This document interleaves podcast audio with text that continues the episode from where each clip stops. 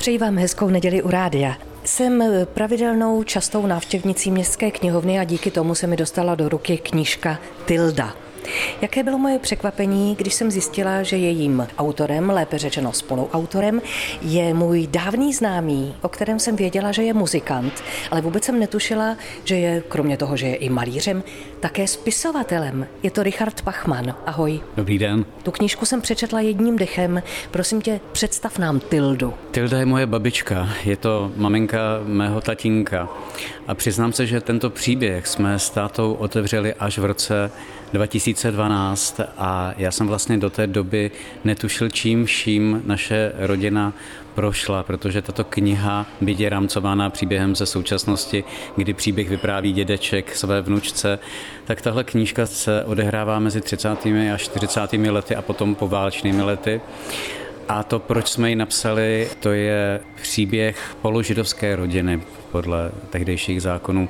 Můj dědeček, katolík, eh, si vzal babičku židovku a je to příběh naší rodiny, a já až v tom roce 2012, kdy jsme začali pátrat po historii našich předků, jsem se najednou začal dívat na své příbuzné, na babičku, dědečka, na mého tatínka, jako na hrdiny, protože to, čím prošli oni během války nebo na konci války, to je neskutečné a možná to porovnání, jaké problémy řešíme my s tím, čím prošli naši předkové, je velice užitečné pro každého. Můžeš být podrobnější. Moje babička Tilda se rozhodla v roce 44 schovat svého dvouletého synka ve sklepě vzdálených příbuzných v Kojetíně aby se nestalo to, že by ho buď vzali na převýchovu, protože byl blondětý, modrooký chlapec, nebo aby se nestalo, že by skončil v nějakém transportu do koncentračního táboru. Můj tatínek je tím dvouletým chlapcem, který pak deset měsíců trávil ve sklepě pod obchodem v Kojetíně. Celá ta kniha je takovým varováním, co člověk člověku může udělat.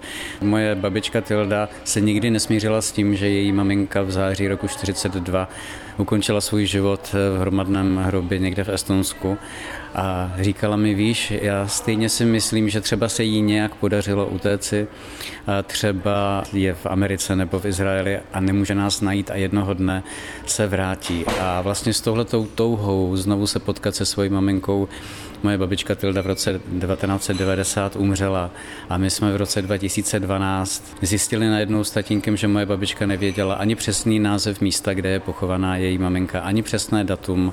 Tatínek psal to, co si pamatoval on, nebo to, co si pamatoval z vyprávění svých rodičů a já jsem zkrátka byl ten autor té románové části, kdy jsem zkrátka se nacítil na ty naše příbuzné a nějakým způsobem jsem je popsal. Mimochodem, Tildu chceš upravit do audiopodoby? Zrovna jsem ve fázi, kdy eh, chystám dramaturgii a kdy jednám s paní režisérkou a byl bych rád, kdyby se zrealizovala audioverze. Došlo k tomu tak, že jsem přál své úžasné kamarádce paní Libušce Švormové k narozeninám a ona mi říkala, teď jsem ti zrovna narazila eh, na tu tvoji tildu, to by si měl natočit jako audioknihu. Říkám, dobře, beru tě za slovo, ale budeš tam mluvit i ty, takže řešíme teď formu, měly by se tam objevit hlasy Libuše Švormové, Dity Hořínkové, má možná ještě další. Víte, co v dnešní dnešní době je to obzvlášť aktuální téma.